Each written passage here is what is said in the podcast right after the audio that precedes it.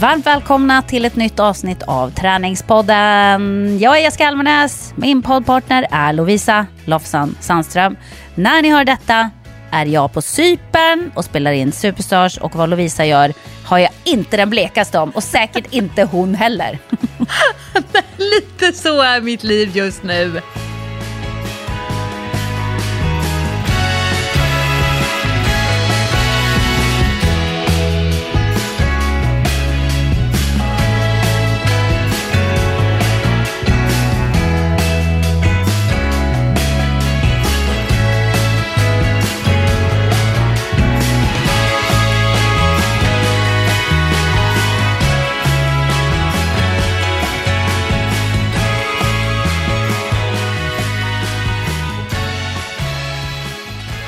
Jag är ju avundsjuk Jessica, du frotterar dig där nere med alla de här superkändisarna.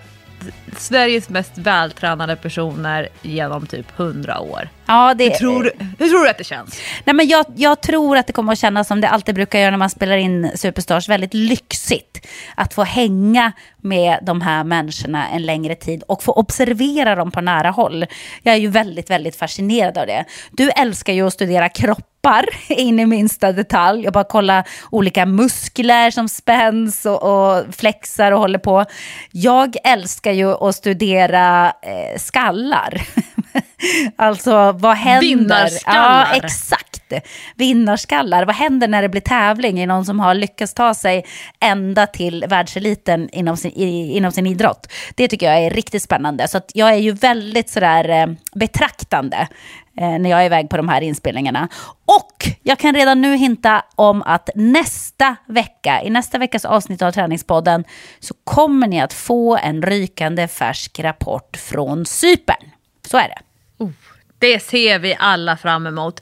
Men i det här då förinspelade avsnittet så tänker jag att vi ska ta vid där vi för några veckor sedan lämnade i våra Hur blev det egentligen med det där ämnena som vi fick av en Träningspodden-lyssnare. Ja, det var ju faktiskt jättespännande lista tycker jag som hon hade knoppat ihop. Jag blev imponerad. Kommer du ihåg var vi var ens någonstans? Ja, det gör jag. Men jag tänker att innan jag eh, börjar prata om mig själv. som du älskar Lovisa, vi vet det alla. så tänkte jag prata om alla svenskar. Om det svenska folkets konsumtion. Mm, spännande. Vad, vad gäller det då, då? Jo, du skickar en liten artikel till mig. Du kan berätta vad den handlar om. Ja, men det här är en statistiknyhet från eh, Statistiska centralbyrån och den släpptes i slutet av september. Så när vi spelar in det här, då skulle jag bara säga att den är ett par timmar gammal. Så. Ja, riktigt och, färsk. Eh, ja, väldigt färsk. Och då är det här en statistikrapport som handlar om livsmedelsförsäljning fördelat på varugrupper 2021. Och det är mycket siffror. Eh, och jag är inte...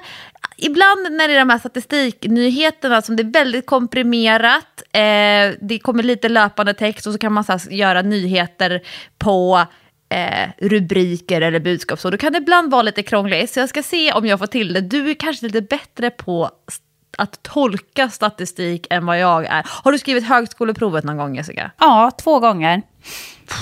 Faktiskt. Har du? Alltså, en gång och jag kan säga att statistikdelen den gick käpprätt neråt. Alltså vet du vad, jag skulle jättegärna skriva högskoleprovet igen, bara för skojs skull, för jag tyckte att det var ganska roligt. Men jag törs inte, vet du varför? Därför att för du fick så fruktansvärt bra. Nej, men jag hade helt okej, okay, men tidningarna nosar ju alltid reda på de där resultaten. Och tänk om man skriver skitdåligt nu då? Och så är det det senaste resultatet som ligger och, och släpar. Nej, det, det kan jag inte med.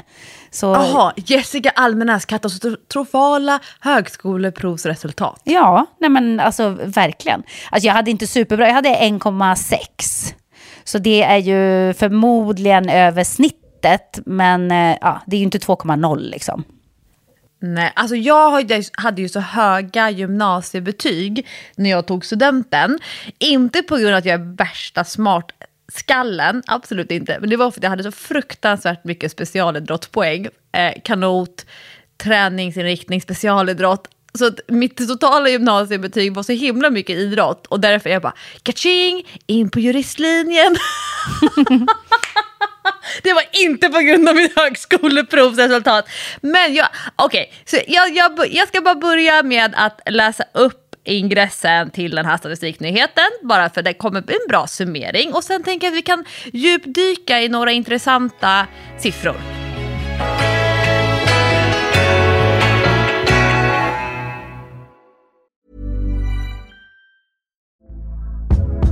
Hey there, it's Michelle Norris. I'm host of a podcast called Your Mama's Kitchen. When I travel, I'm usually looking for a way to find a taste of home when I'm not at home. And one of the things I love to do when I am at home is entertain. And Airbnb allows me to do that. When I was in California recently, I rented a house that had a great kitchen. And when we were sitting around the table, we're all thinking, we're in someone else's house. Someone could be in all of our homes as well. If you have a home, but you're not always at home, you have an Airbnb. Your home might be worth more than you think. Find out how much at airbnb.com/slash host.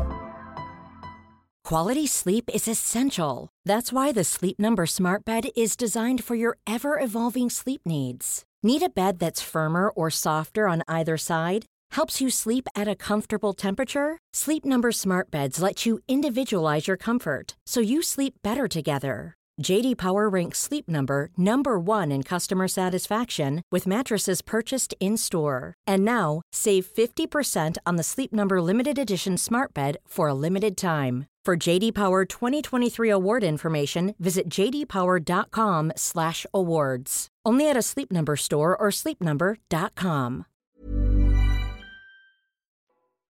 Så den totala försäljningen av livsmedel och drycker uppgick 2021 till 334 miljarder kronor och ökade därmed med 9 miljarder kronor jämfört med 2020. Detta motsvarar en uppgång på 2,9 procent, vilket är mindre än under första pandemiåret. Uppgången beror på att volymen sålda livsmedel och drycker ökade med 2,5 procent samtidigt som priserna ökade med endast 0,4 procent.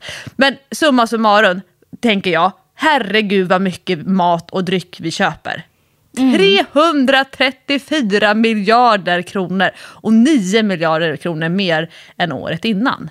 Ja, ja.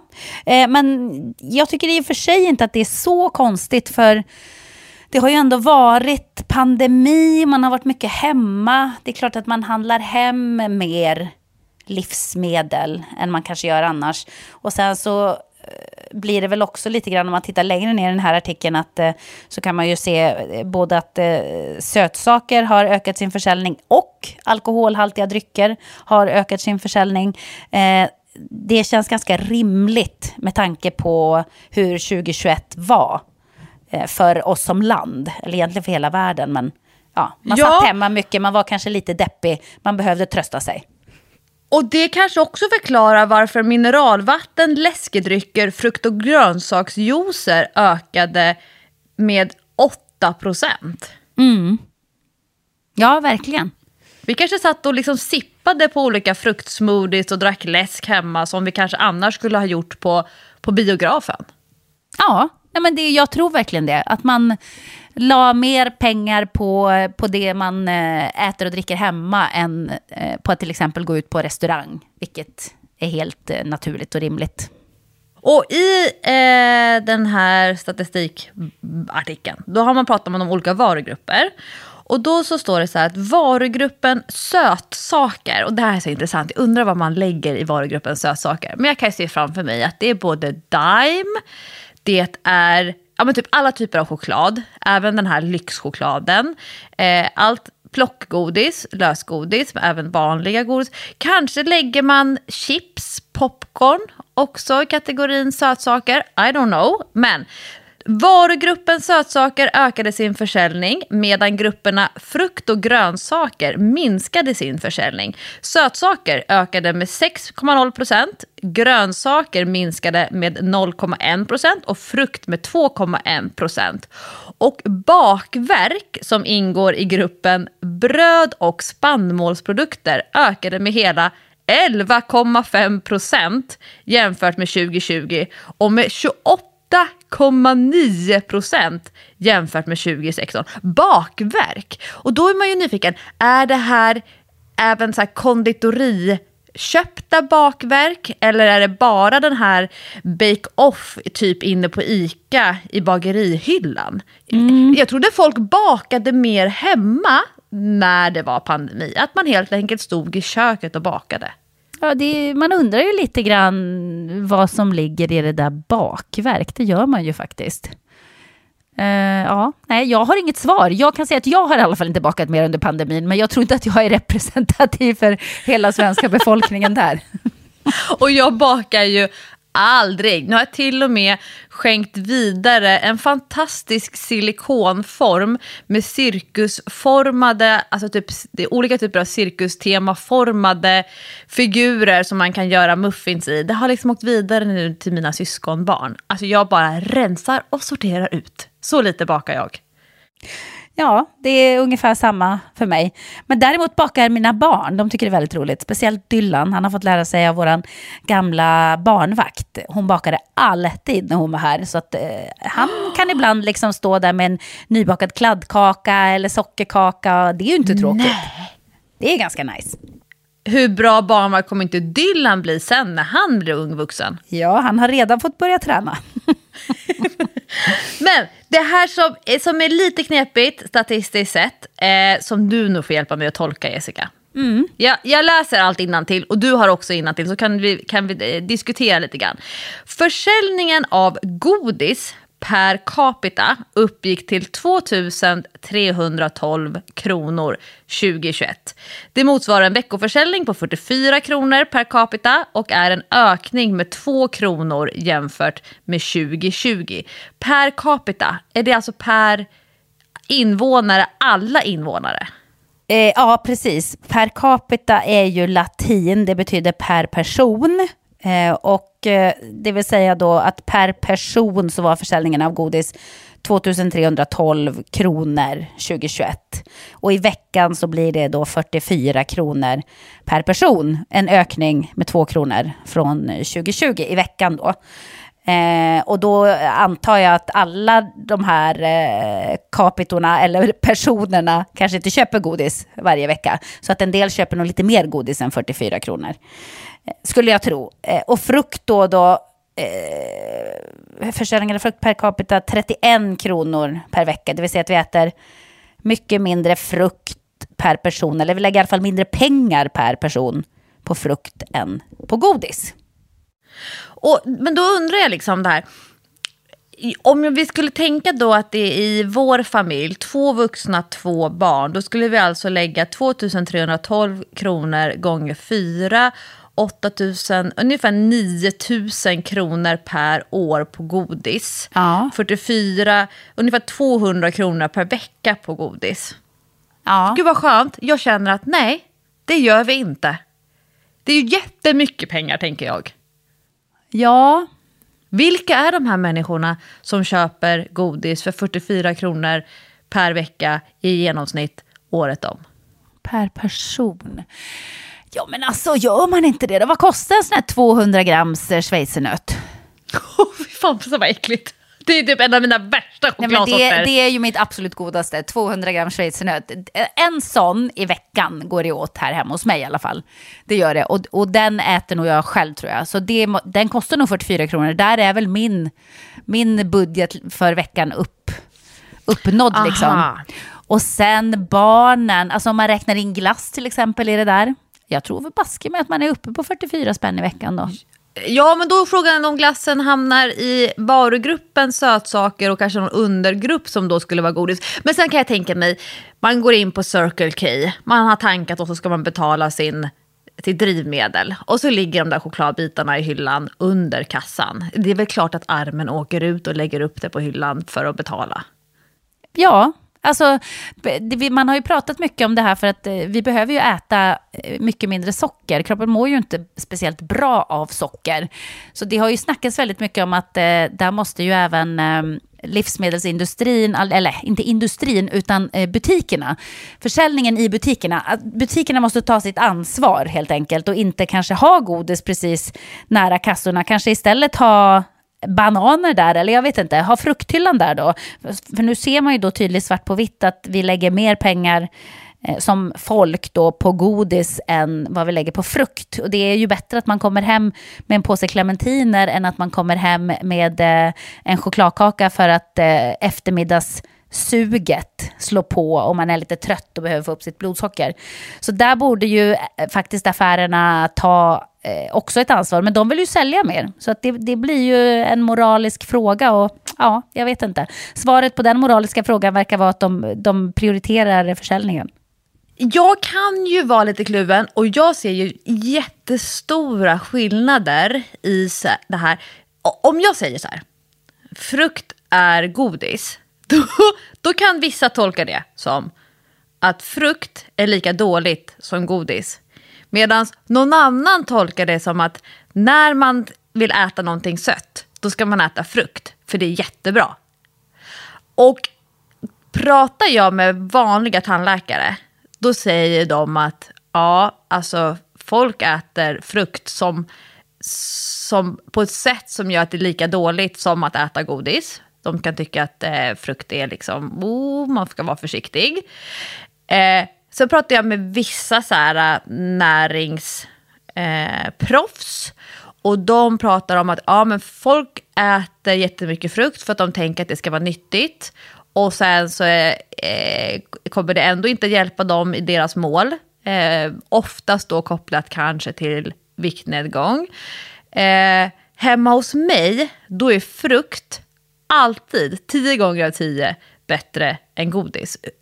Hemma hos er, är, vad, vad säger ni om frukt i relation till godis? Eh, ja, alltså min sambo äter inte så mycket frukt. Och han köper då inte hem heller så mycket frukt. Jag måste ju alltid tjata mm. om mhm. frukt.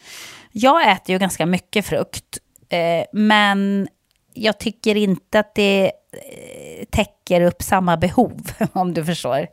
Det är, jag tycker inte att det är samma sorts sötsug, helt enkelt.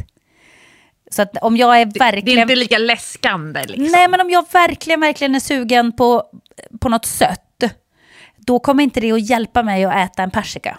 Förstår du? Fast den är jättesöt. Utan då kommer jag fortfarande vara sugen på choklad. Det är något annat liksom.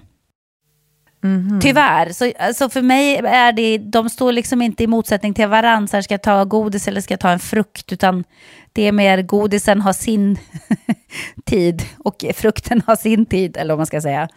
Men, men eh, barnen gillar ju frukt. Alltså när det finns frukt hemma så äter de frukt så mycket så att man köper hem så man har en full fruktskål, den är slut på en dag. Så det är ju ett bra tecken. Det är ju bara vi som är lite för dåliga och ser till att det alltid finns frukt hemma. Räknar du någonsin på hur mycket pengar som eh, ni som familj lägger på frukt och grönt? Om vi pratar om de här 33, nej, jo, det är 31 kronor per capita och vecka på frukt. Jag vet inte om grönsaker inkluderas i det också. Och så per person? Ta, ja, så tar man det då gånger Ska vi räkna bort Patrik då kanske och bara räkna på dig och barnen? Ligger du mm. över två, 125 kronor i, mån, i veckan på frukt? Ja, det tror jag. Alla gånger. Det tror jag absolut att jag gör. Eh, och, och, även grönsaker ligger vi garanterat också över snittet. Men det kanske beror på att jag gillar också köpa lite dyrare grönsaker som avokado äter jag hur mycket som helst. Ja. Så bara där är väl, är väl grönsakspotten uppfylld liksom. För, för jag kan bli lite förolämpad när jag ska betala och jag har köpt en klase bananer. En standardklase bananer för mig, det är sju bananer. Där kan man fundera över någon gång. Man går inne på mataffären, då så tittar man på en klase bananer. Då är det fyra eh, bananer i rad på den inre sidan och så ligger det tre bananer på utsidan av klasen. Det kan man kolla efter, men en standardklase bananer, sju bananer. Och så Aha, kanske jag vill mm. ha Äpplen är populära eh, hos mig. Nu har jag en liten provider. Jag har en eh, som langar äpplen till mig från sin trädgård. Men om jag ska köpa äpplen, då måste jag köpa två sorters äpplen. För att eh, det finns de som gillar måste vara stenhårda gröna äpplen. Och det tycker någon annan är det värsta som finns. Så det ska vara röda, eh, lite vaxiga eh, äpplen. Så då, men låt säga att jag köper en sju, åtta äpplen. Då tänker jag så här att ja, det kommer i alla fall räcka alla vardagar. Och sen kanske jag lyxar till det med en sån här plasttråg vindruvor. Men då står jag verkligen och tittar. Och så när jag kommer till kassan, det utgör såklart bara en del av den här eh, korgen som jag har dragit bakom mig. Men det kan alltså vara en 110-120 kronor för de här tre sorters frukterna. Då blir jag lite förolämpad. Och, och då tänker jag så här, men hallå, 120 kronor om jag skulle gå iväg och köpa lördagsgodis och kanske någon mikropopcorn eller chips. Kanske skulle ha dipp till. Ja, en liten sån här påse med kryddor och en gräddfil. Ja, men det är 120 spänn, det räcker ju nästan ingenstans eh, i de kvarteren där vi bor. Men det där tycker jag, och det får jag höra, inte kanske av de vanliga människor som tränar på gymmet, som ett argument till varför de inte kan äta mer frukt och grönt. Men pratar man med en vanlig människa på stan, då tror jag att de skulle säga att det är svårt att äta mycket frukt och grönt för att det är så dyrt. Är det bara jag som tycker, jag blir lite förolämpad över att det är dyrt med frukt och grönt? Ja, jag, jag håller ju med verkligen. Det borde ju inte vara så. Eh, men vi måste ju också lära oss lite grann, eh, även när det gäller frukt och grönt, att äta mer säsongsbetonat, tror jag. Att man kanske inte kan äta just Vindruvor sin... i oktober. Nej, man, kanske, man kanske inte kan äta sin favoritfrukt året runt. Eller favoritgrönsak året runt. Utan får, får eh, cirkulera lite och eh, försöka satsa på det som är i säsong. För det är ju oftast lite billigare om man nu vill tänka så. Men visst är det provocerande att det är billigare att köpa sötsaker och godis än, att, än det är att köpa frukt och grönt. För då blir det ju en klassfråga. Då blir det ju en mycket större fråga eh, som också har med häls eh, folkhälsan att göra. För folkhälsan är ju också en klassfråga i mångt och mycket. Eh, så absolut, jag håller med dig. Jag blir också superprovocerad av det och eh, jag är ju all for sockerskatt faktiskt. Ja, just det. Det har, jag sagt, det har jag sagt förut här i Träningspodden, men det, det är jag absolut. Det ska Så vara att, dyrt alltså, jag- att köpa eh, skit. Ja, men jag tycker att det ska vara dyrt att köpa både socker och kött faktiskt. Med tanke på miljön så tycker jag att det borde också vara köttskatt. Alltså så att det blir saker som man verkligen bara eh, kan unna sig ibland. Kanske på helgen eller till högtider eller sådär. Så att man inte kan slentrian äta både godis och kött. Förstår du? Vet du, jag, jag hade faktiskt ett, ett resonemang om det här med en PT-klient till mig. Det är alltså en person som kommer och tränar med mig en gång i veckan. Och redan där är man ju verkligen inte normen för en vanlig privatpersons ekonomi. Så nu blir det liksom, vi får kliva upp ett par steg om vi inte ska, då ska prata per capita eller titta på den stora befolkningen. Och då kom hon direkt från ett eh, café, en kafékedja. Och det är inte så här, äh, det här stora massindustrikafékedjan, utan den som säljs in som är liksom lyxigare. Så kom hon med en liten smoothie i en liten flaska med skruvkork. Sån här smoothie som du gillar att dricka när du håller på och kör dina, vad heter de, cleansing-perioder. Ja, ja, ja. Hur mycket Mm. kan det vara en sån flaska? 25 milliliter? 30 kanske? Ja, Alltså de flaskorna som jag dricker som är lite stora, de, de är ju 500 Jaha, nej okej, de ser men, mindre men säg, ja, Men, men en liten, en liten, mycket mindre än Jogge Jalla. Alltså en, en komprimerad Jogge Jalla. Jag tror att det kanske är 25 centiliter i en sån flaska. Och då hade hon så pekat på den i disken, ja men en, eh, en fruktsmoothie tack. Och sen har hon kommit till kassan så skulle hon betala 68 kronor. Och hon bara, mm, jaha okej. Och inte så här då, där och då så här, ah, oj nej tack, då, då står jag över. Utan hon så betalade och så bara, gud nu ska jag verkligen njuta av min 68 kronors smoothie innan träningspasset. Jaha. Så kommer hon in till mitt gym. Och så hälsar vi så ska hon gå in och byta om. Och så kommer hon ut i omklädningsrummet så här påklädd igen. Hon bara, Jag kommer tillbaka, jag, måste, jag ska bara fixa en sak. Och så kom hon tillbaka efter ett par minuter. Då berättade hon att när hon hade öppnat den här smoothien så eh, hade det ploppat i locket. Och sen när hon smakade på den så smakade den så dåligt. Nej. Och bara, okej, ska jag vara obekväm genom att gå tillbaka och klaga? Mm, så. Orkar jag mackemänget med att ta mig iväg? Ja, jag gör det. Och då hade så här tjejen i kassan då bara så här, oj, ploppade den när du, när du öppnade? Ja, det gjorde den. Ja, oj, då är den dålig. Och så fick hon typ en macka och någon eh, yoghurt i, istället. Och då började vi prata om så här, det här är också en, en kedja som säljer kanelbullar som kanske kostar 44 kronor. En chokladboll, 35 kronor. Och det, är man ju, alltså, det kan man ju betala när man tycker okej det är värt, vi ska sitta på den här upplevelsen nu, vi ska ha en fredagsfika, det är jättelyxigt, njut nu barn. Och så är det liksom inget stök och bråk vid borden om vi ska ha ett trevligt samtalsämne.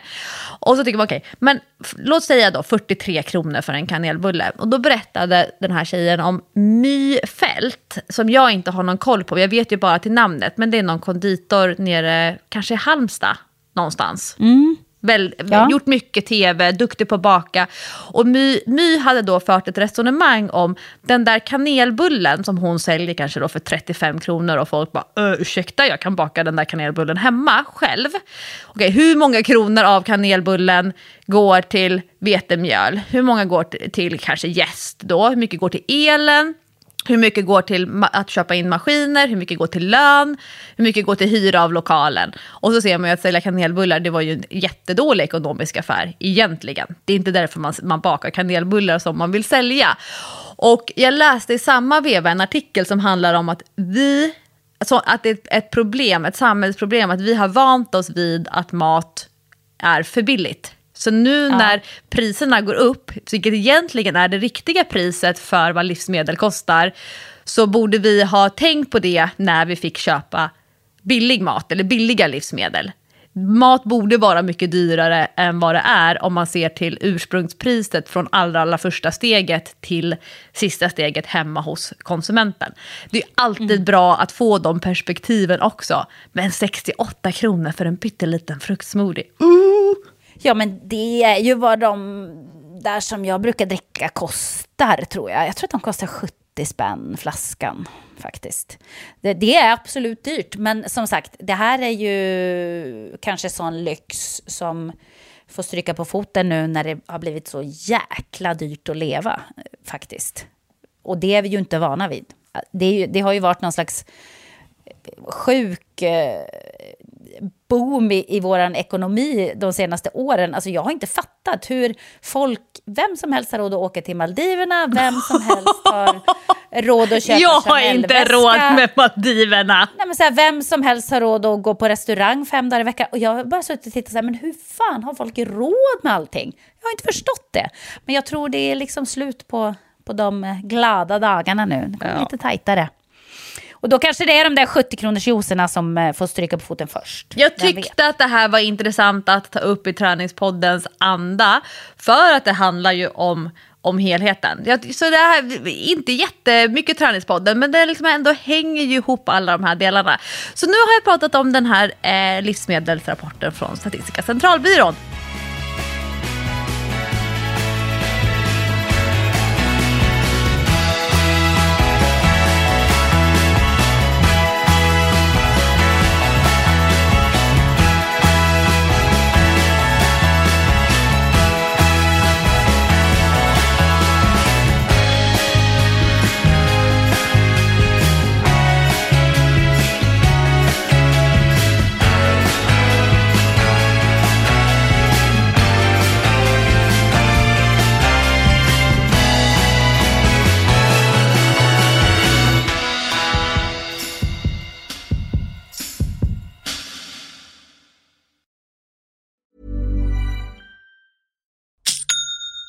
That's the sound of another sale on Shopify in store.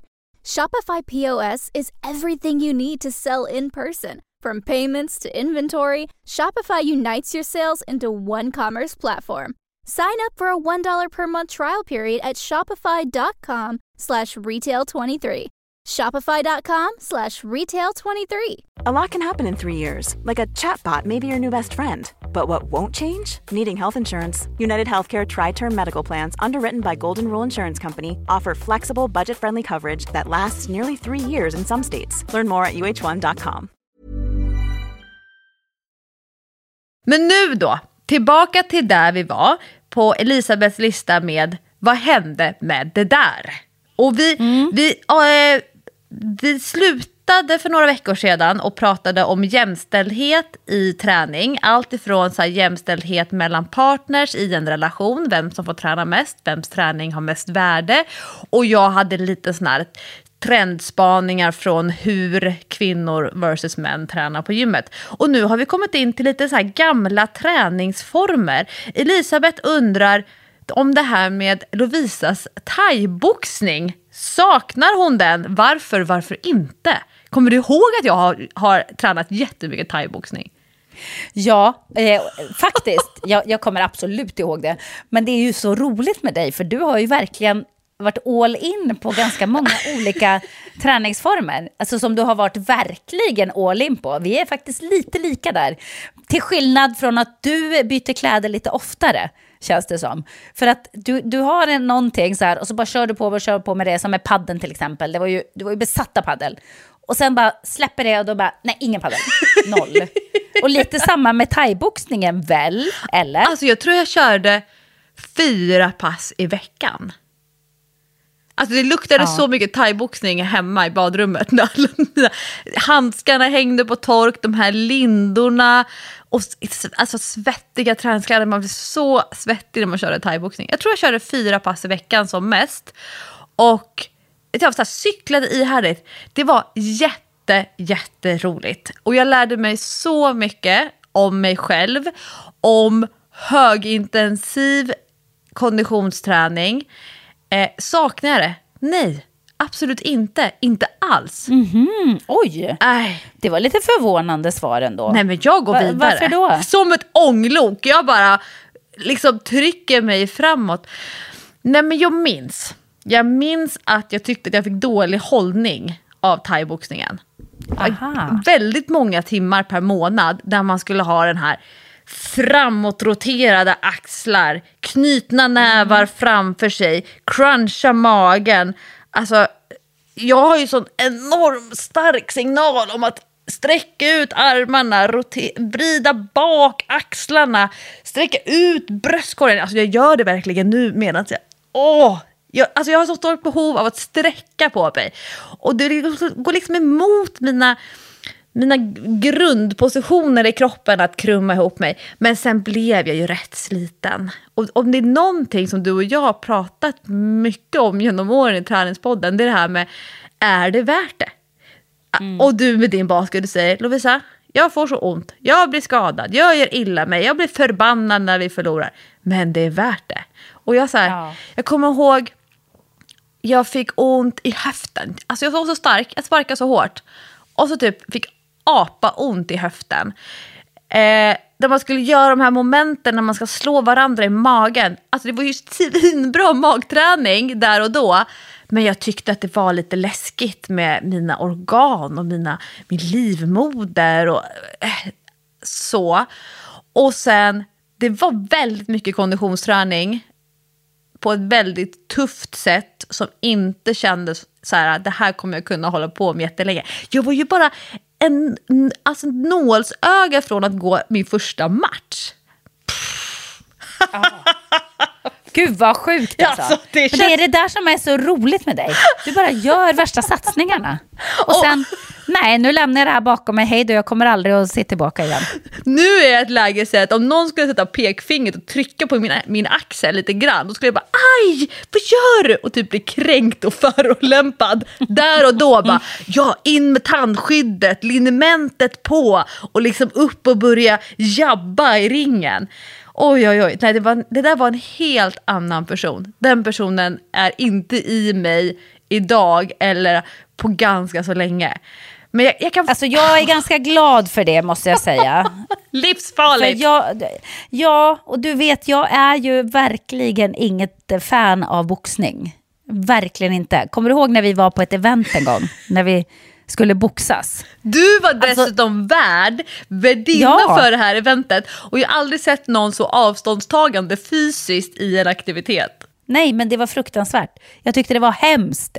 Alltså, jag hatade varenda sekund. Det är inte ens ett skämt. Jag hatade varenda sekund. Men jag är ju ändå så här, nej men jag, jag ska testa allting. Jag provar gärna. Men nej, boxning är absolut inte för mig. Absolut inte. Jag tycker inte alls om smärta. Om, om inte smärtan kommer när jag gör någonting som jag verkligen älskar att göra. Som, när jag spelar basket tänker jag inte på att jag får smällar och att det gör ont och sådär. Eh, nej, så boxning är inte för mig. Så att jag är väldigt glad att du har tagit ditt förnuft till fånga och inte håller på med sån där farlig sport längre. Det känns bra. Men vet du, eh, vi har eh, ett ganska så stort gäng Träningspodden-lyssnare som kör body combat.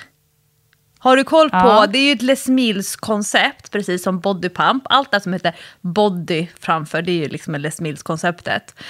Uh, och jag kommer ihåg jättetydligt när jag gick på gymnasiet, då gick jag, jag tror att det var varje söndag, eh, på Hälsomagasinet i Nyköping.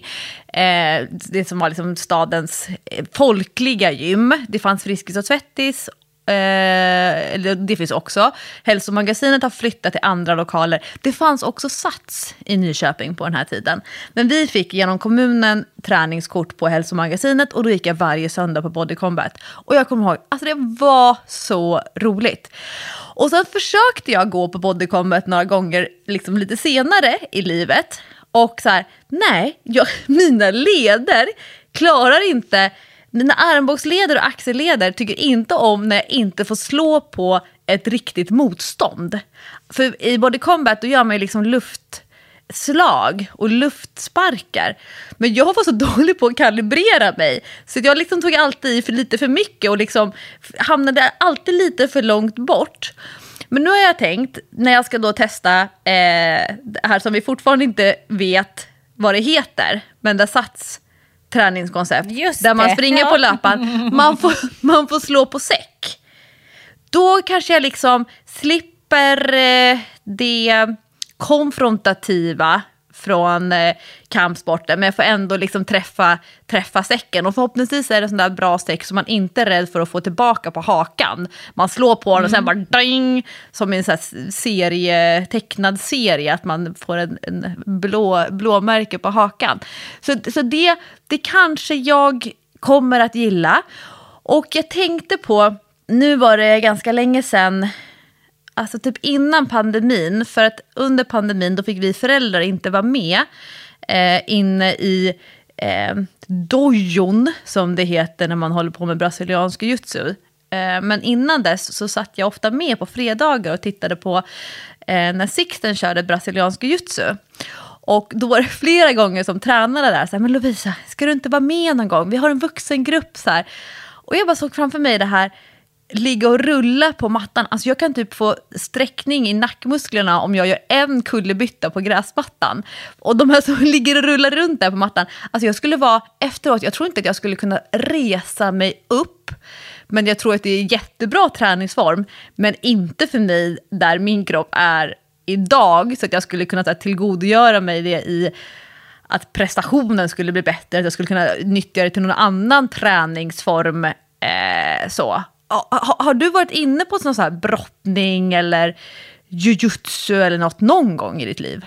Har du testat det i något tv-program?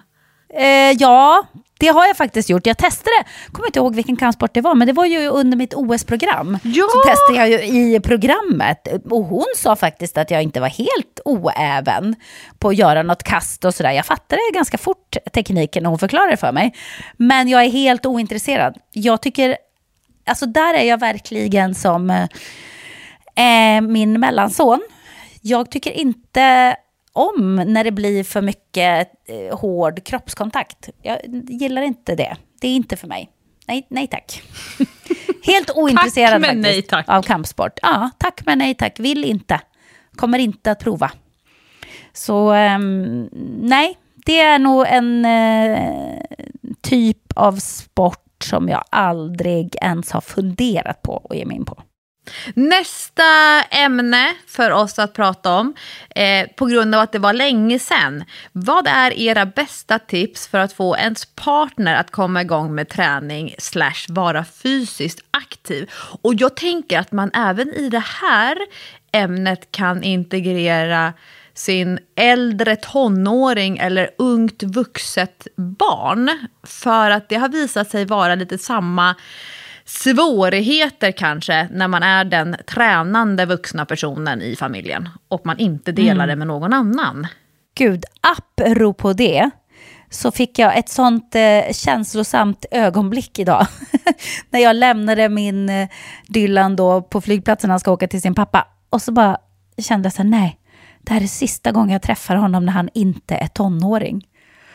Åh, och det gjorde ont i hjärtat lite grann. Det var så här, nej, min tolvåring, han ska bli 13. Nu Han börjar kommer det. aldrig mer att bli barn. Han är inte barn längre, han är en tonåring. Och det kändes jätte, jättejobbigt. Så tur är så har jag ju Sam så, som kommer att vara barn ett bra tag till. Men det var ändå så här, nej men shit. Det, det, här, det här kan inte hända. Eh, men ja, så nu har jag två tonåringar i mitt hus eh, och en eh, sambo och ett barn. Får, Men- får jag bara säga en sak om det där? Ja, för jag ja. ligger lite steget före dig. För jag blev, ju, jag blev ju tonårsförälder för några månader sedan. Så jag vet ju hur det är att ha en tonåring nu nu. Vi struntar i den äldsta just i det här formatet.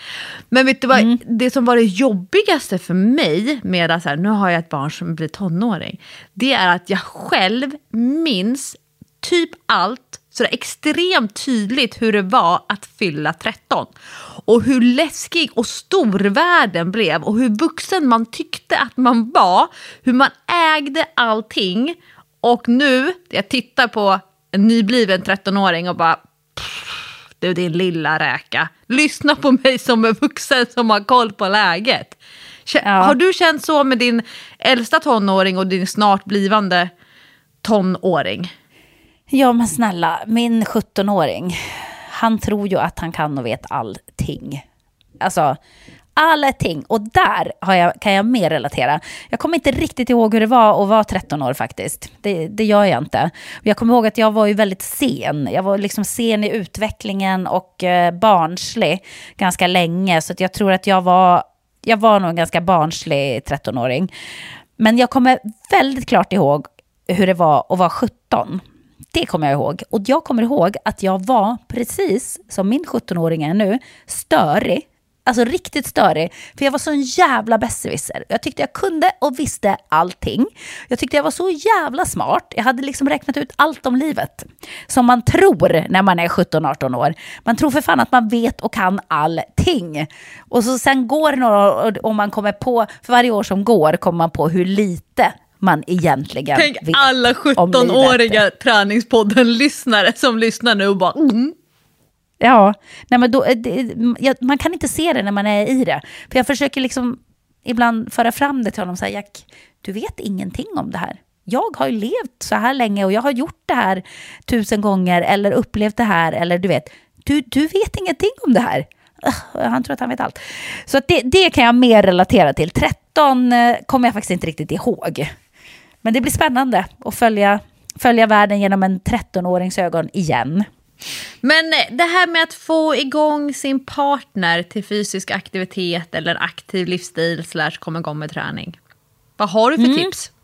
Intressant, för det här var ju nämligen ett tema hos oss i somras. Jag vill ju så gärna att Patrik ska gå med mig på gymmet och köra styrketräning med mig, för att det var skitbra när vi gjorde det. Eh, han är ju ganska bra på att vara ens coach, liksom. Han, det är han faktiskt jättebra på. Men han tycker ju att det är svintråkigt att träna. Han kör ju bara paddel nu, det är det enda han gör. Eh, och det är han ju bra på, det är ju bra träning, men nu börjar han också komma upp i en ålder där det kanske inte räcker att bara köra paddel två dagar i veckan eller vad det blir, en eller två dagar i veckan. Och själv, han insåg ju det själv i somras och fick ett ryck och började springa. Han sprang ju varje dag, intervaller varje dag under sommaren. Och sen bara kom det en dag när jag bara, men vänta, nu har du inte sprungit på några dagar. Han bara, nej men nu har jag slutat. Jag bara, jaha, men vad då? Nej, men nu, nu känner jag inte för det längre och nu har jag gått ner de där kilona som jag tyckte att jag hade gått upp, så nu är det bra. Så nu måste jag kämpa på igen. Så jag har inget jätte, jättebra tips, men jag försöker locka med att det, det här kan ju vara en gemensam aktivitet. Det enda problemet är att eftersom han tycker att det är så tråkigt så måste ju jag vara hela tiden ansvarig för det goda humöret. The mood Och det kan ju vara lite jobbigt. Jag måste verkligen vara mood manager i det. Du vet nästan så här spelat på gott humör och skojig och, och glad och när vi är på gymmet och så. Det kan ju vara lite ansträngande men ehm, man kan ju fresta med att, att det är en gemensam aktivitet som man kan göra ihop om man inte har så mycket tid. Annars så kan man ju bara säga att eh, du eh, har de där byxorna krympt i tvätten? Blivit lite trånga eller vad? Men du vet, man kan komma med någon liten sån här pik så att bara det där, eh, eh det där lite... Ett litet nålstick. Ja, men så att det där lite granna narcissistiska, självmedvetna vaknar till liv. För ibland kanske man har glömt att, eh, att man kanske vill se lite läcker ut också för sin sambo Sin kona. eller partner. Åh gud, ja. Alltså jag... Vad har du för tips? Alltså, för du har ju inte det problemet, ni tränar ju hela tiden ni två. Ja, det som syns utåt ja. Jo, men vi tränar jättemycket. Jag är lite besviken på mig själv för att Hans fick ju värsta squash. Alltså, vad ska man kalla det för? Verkligen inte hysterin, men han blev ju besatt av squash. Och han, spe- han spelar så mycket squash. Och då spelade han först i en serie eh, ute i Enskede, Enskede rackethall. Och jag följde ju med som en sån flickvän när man gick i gymnasiet. Eller direkt efter gymnasiet. Satt, satt på bänken utanför och tittade på när han körde med sin tränare. Det var väldigt romantiskt faktiskt. Och jag blev, så lite, jag blev lite nykär när jag såg honom göra sin träningsform, sin sport. Jag har nog aldrig gjort det ju. Jag, Det är sexigt ju, ja, det, det, var, det, det blev ligga när vi kom Först squash, sen ligga. Ja men, jag har ju, ja, men jag har ju alltid drivit med honom på mina grejer och han, då liksom, han är väldigt en väldigt mjuk man, så han är så här, han låter mig ta plats och jag får visa allt jag kan och förklara in i det minsta detalj. Och han säger ingenting om mig så här, men Lovisa det är klart jag vet det, eller du behöver inte instruera det. Utan han har liksom låtit mig ta plats och sugit i och lärt sig enormt mycket av våra 14 år ihop. Men när jag såg honom i hans naturliga habitat, då, då var det liksom så här, det var en gnista som tändes. Och sen så eh, bytte han och började spela en serie i eh, Vasastan på pff, Vasaklubb hette det. Och sen så visade det sig att han har spelat så bra så nu har han blivit uppflyttad en division, alltså till en högre, en svårare serie. Nej, men han, är, han är så glad i det här och jag är så glad över att han tycker att det är roligt. Och så, så sa jag att jag skulle ju, vi skulle ju spela squash i somras. Ja, det kommer jag ihåg, men jag har inte hört något mer om det sen. Vi sa så här, eller ja, efterkonstruktionen är att vi sa så här, en regnig dag så åker vi och spelar squash. Men så kom aldrig den där regniga dagen. Och jag följde aldrig med honom för att spela squash. Och han har ett gammalt racket till mig som ligger i källaren den dagen jag ska följa med. Så nu, jag, alltså jag har inte släppt det löftet, för jag vill verkligen. Jag tror att jag skulle tycka att det var kul. Jag skulle vara skitdålig. Jag har spelat en gång med ett ex till mig och det var bland det läskigaste jag varit med om. De här betongväggarna på sidorna. det gick alldeles för fort för mig, men det var också en väldigt opedagogisk, eh, opedagogiskt ex antagligen ganska lik mig själv, eh, som jag skulle vara om jag skulle lära ut någonting till någon. Eh, men det jag skulle komma till, apropå att vi tränar väldigt mycket, eh, jag har ju fått lära mig nu, eh, ibland så kan ju saker och ting bli lite för nära, så att man inte ser mönster och tendenser och fenomen. Och så kan någon annan komma med ett bra inspel och då kan man höja blicken, köra helikoptern, lyfta lite grann och se. För ett, ett tips som jag har, som jag har, nu har fått från ganska många människor runt omkring mig, som eh, apropå det vi pratade om i förra veckans avsnitt av Träningspodden, var jag får inspiration någonstans. Jo, men det är att människor berättar historier för mig. Och då var det en tjej som, som sa, men Lovisa, nu har jag, jag har kämpat och jag har tryckt på och jag har planerat och jag har till och med packat träningsväskan åt personen. Och vi har varit på gymmet och det är bara motstånd och det är ganska mycket mutterbutter och det är inte särskilt roligt. Till och med någon gång så slutade det med att den ena åkte bilen hem och den andra gick hem från gymmet. Oj, ja då, då är det dålig stämning. så sa hon så här. Och, men sen tänkte jag tillbaka, okej, vad är det man säger? Jo, möt inte personen där du vill att den ska vara. Möt personen där den är. För att för den här tränande personen som vill inspirera och dela med sig av den här träningsglädjen som man själv känner, då kan det lätt bli att man försöker ta den här personen, oavsett om det är ens partner eller en eh, äldre tonåring eller en ung vuxen, och så ska man liksom ta med sig det in i ens eget universum. Här ska vi vara, du och jag. Men att istället förflytta sig till, okej, okay, var befinner sig den personen och mötas där borta? Det kan till exempel betyda att gå till gymmet, det är en ryggövning, det är en bicepsövning och det är en axelövning. Tre set på varje övning. Det är ingenting att visa, det är ingenting att korrigera, det är ingenting att välja vikter, utan man bara är med. Och det har visat sig vara, okej, okay, vi är inne på fjärde veckan nu Lovisa, vi är inne på femte veckan nu, två gånger i veckan har vi gjort det här. Och den här personen följer med och till och med säger visst går vi och tränar på söndag.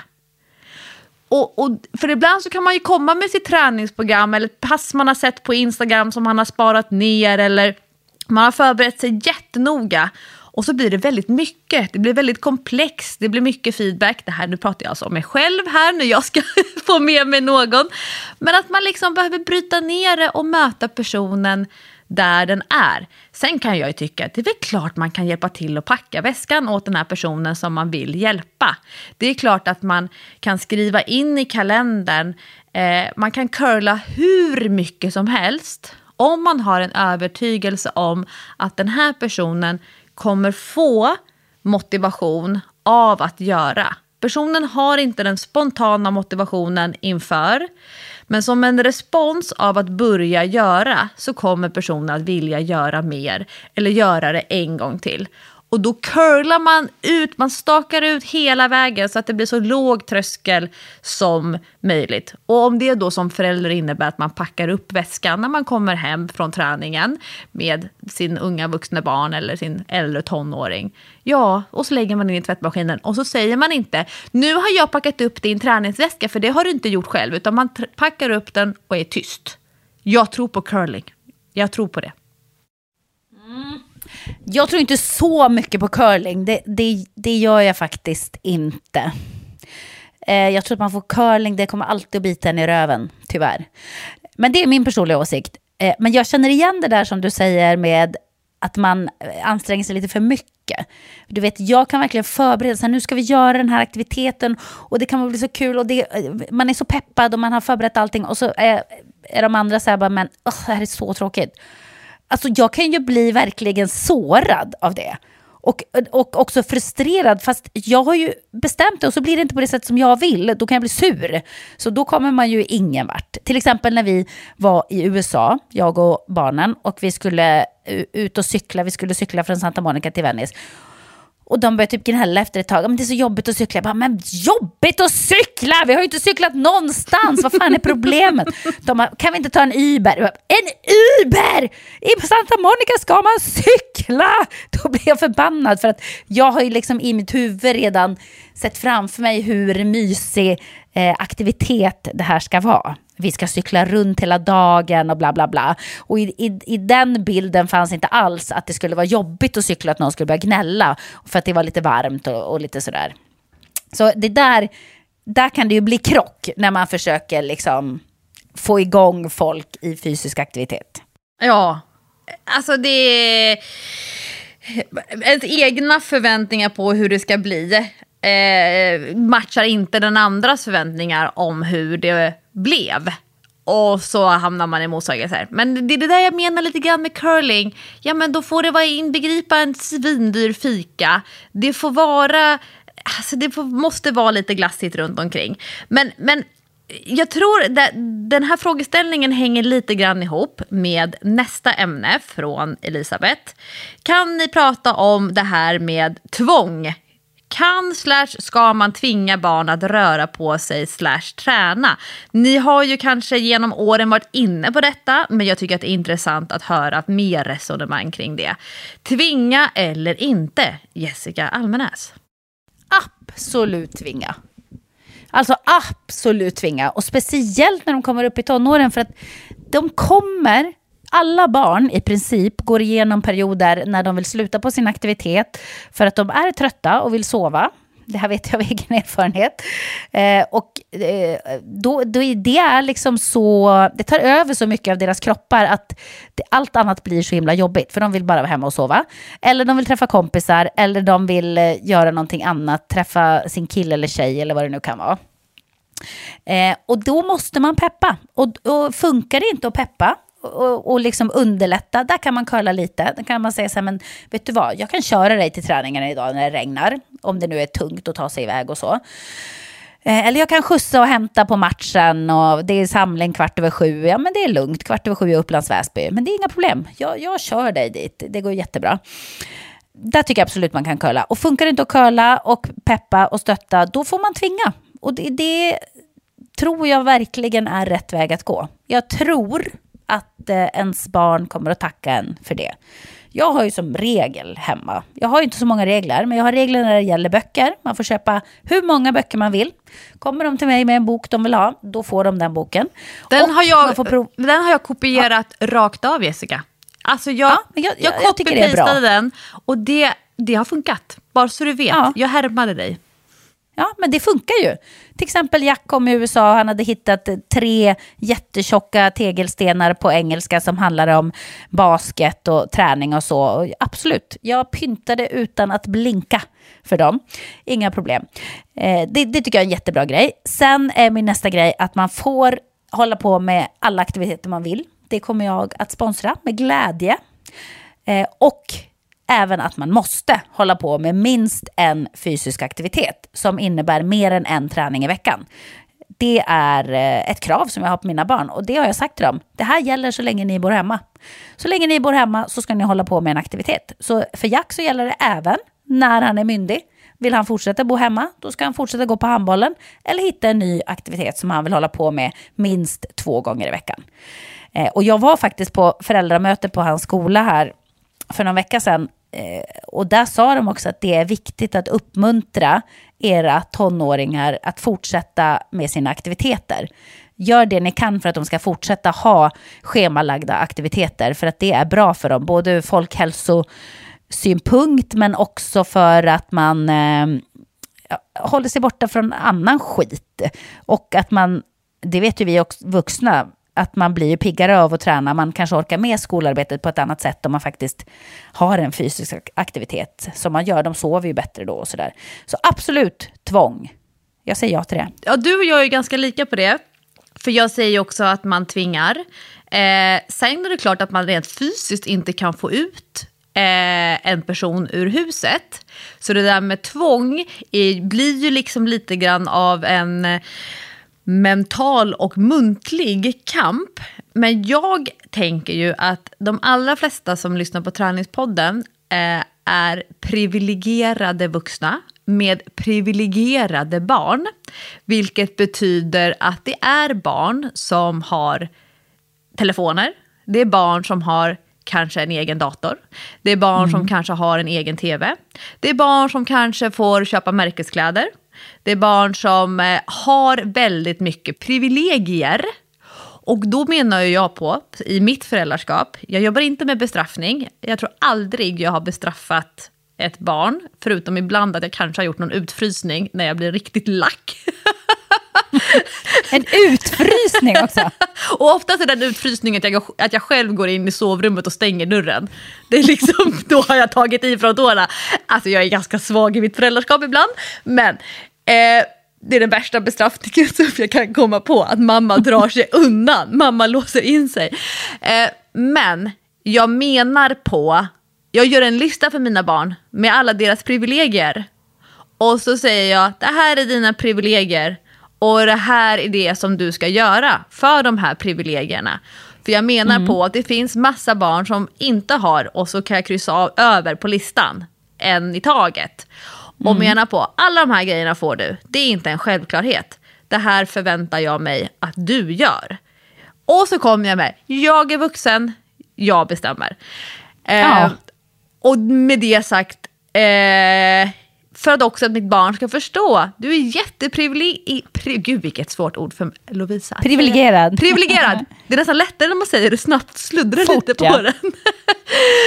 för att de ska förstå att det inte är en självklarhet heller att få gå på aktivitet. Aktiviteter är skitdyrt. Det kräver Mm. för, i många områden och städer jättemycket föräldraengagemang. Det finns ett jättestort föräldraengagemang ideellt hos ledarna eller våra unga ledare som på sin fritid faktiskt dyker upp på eh, arenor, idrottshallar, planer eller än som det skulle vara på piano liksom, och sitter och plonkar med den här sjuåringen som, vill, som föräldern tycker de ska lära sig att spela piano. Om man då inte bara ska prata fysisk aktivitet. Så jag menar också på inte, jag säger inte din bortskämda skitunge, men det jag vill inte att mina barn ska känna att de skulle kunna välja, välja och vraka bland aktiviteter som att det skulle vara självklarhet för alla barn. Så jag tycker att de ska också förstå att de är privilegierade som har så mycket idrott runt omkring sig att välja mellan. Och jag har min regel, precis som du. Man måste hålla på med en eh, träningsform eller en aktivitet organiserat. Eh, och nu är jag väldigt inne på, och det här var, eh, för när vi spelade in det här avsnittet så var det bara några dagar sedan, var det Kulusevski som i ett litet kritiskt eh, moment efter att de hade kanske förlorat den här matchen mot, om det var Serbien eller Slovenien och Sverige blev nedflyttade i Nations. League. Ja, och då gjorde han ett uttalande som var ganska vasst som handlar om svensk ungdomsfotboll. Att eh, barnen tränar för lite, det är för lite, det är för mycket hopp och lek som i så här, vi måste ta det på större allvar. Eh, barn och ungdomar styrketränar för lite för att kunna spela fotboll på den höga nivån sen som unga vuxna och som vuxna. Han var lite vass i det uttalandet. Jag läste inte jättenoggrant, men det är ju en kritik som eh, skickas mot svensk barn och ungdomsidrott regelbundet. Att man eh, inte tar barnens fysiska aktivitet på så stort allvar och särskilt det här med styrketräning, att kunna klara av oavsett vilken idrott du håller på med så är det alltid bra att vara stark. Och eh, därför är jag allt mer inne på allsidig träning. Jag är allt mer inne på att kunna springa, att kunna utveckla sin motoriska förmåga så att man har ett schysst löpsteg. Att man ska kunna göra kroppsviktsövningar inom styrka, att du ska kunna göra det som jag inte kan, kullerbyttor på matta, eh, träna på att hjula, stå på händer, hänga i räcke, klättra. Du vet, föräldrar står och ropar till barnen, ni får inte klättra på fotbollsmålet. Och jag så här, jag bara skickar upp mina barn, jag bara upp och klättra i fotbollsmålet. För en vacker dag så kommer ni inte komma upp när ni blir vuxna, så passa på att klättra i fotbollsmålet. Eh, Så sorgligt är det ju tyvärr. ja, så jag är mer, jag blir allt mer inne på att ja, vi ska ha idrottsspecifika aktiviteter och vi ska ha, man ska ha en idrott där man verkligen kan identifiera sig med just den sporten just nu. Vi ska också uppmuntra barn att byta idrott. Man kan byta idrott jättesent i livet. Man är inte för gammal när man är 16 år gammal.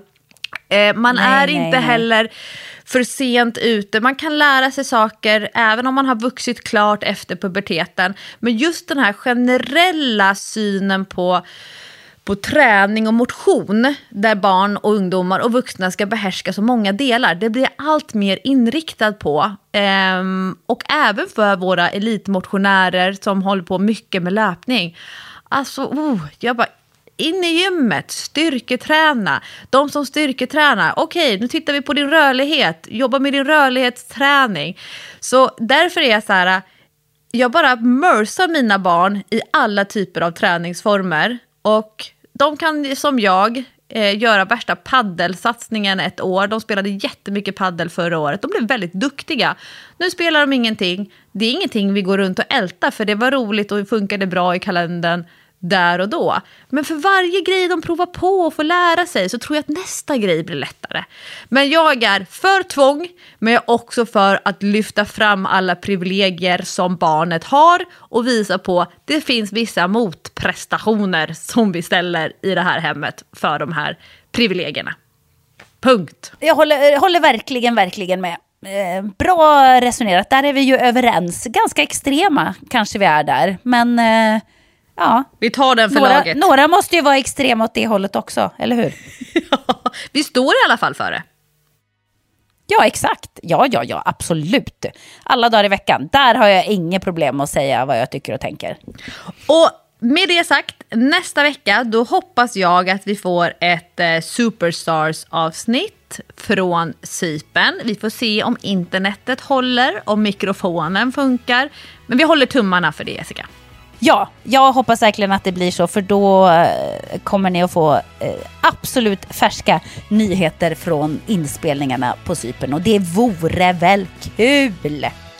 Stort tack för att ni lyssnar på Träningspodden varje vecka. Nu blev det livsmedelspriser, familjeinköp där hemma, thaiboxning, kampsport, träning för barn och unga, få med sin lata partner till gymmet, högt och lågt som vanligt.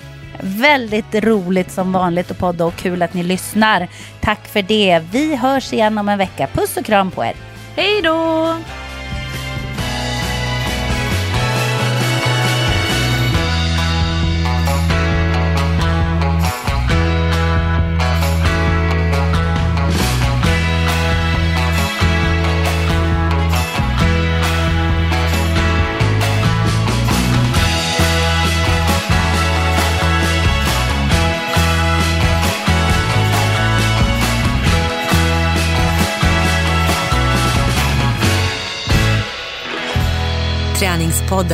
Produceras av Sandström Group.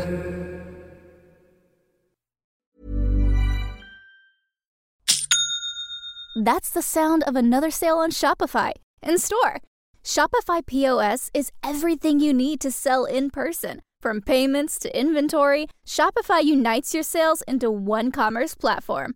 Sign up for a $1 per month trial period at shopify.com slash retail23.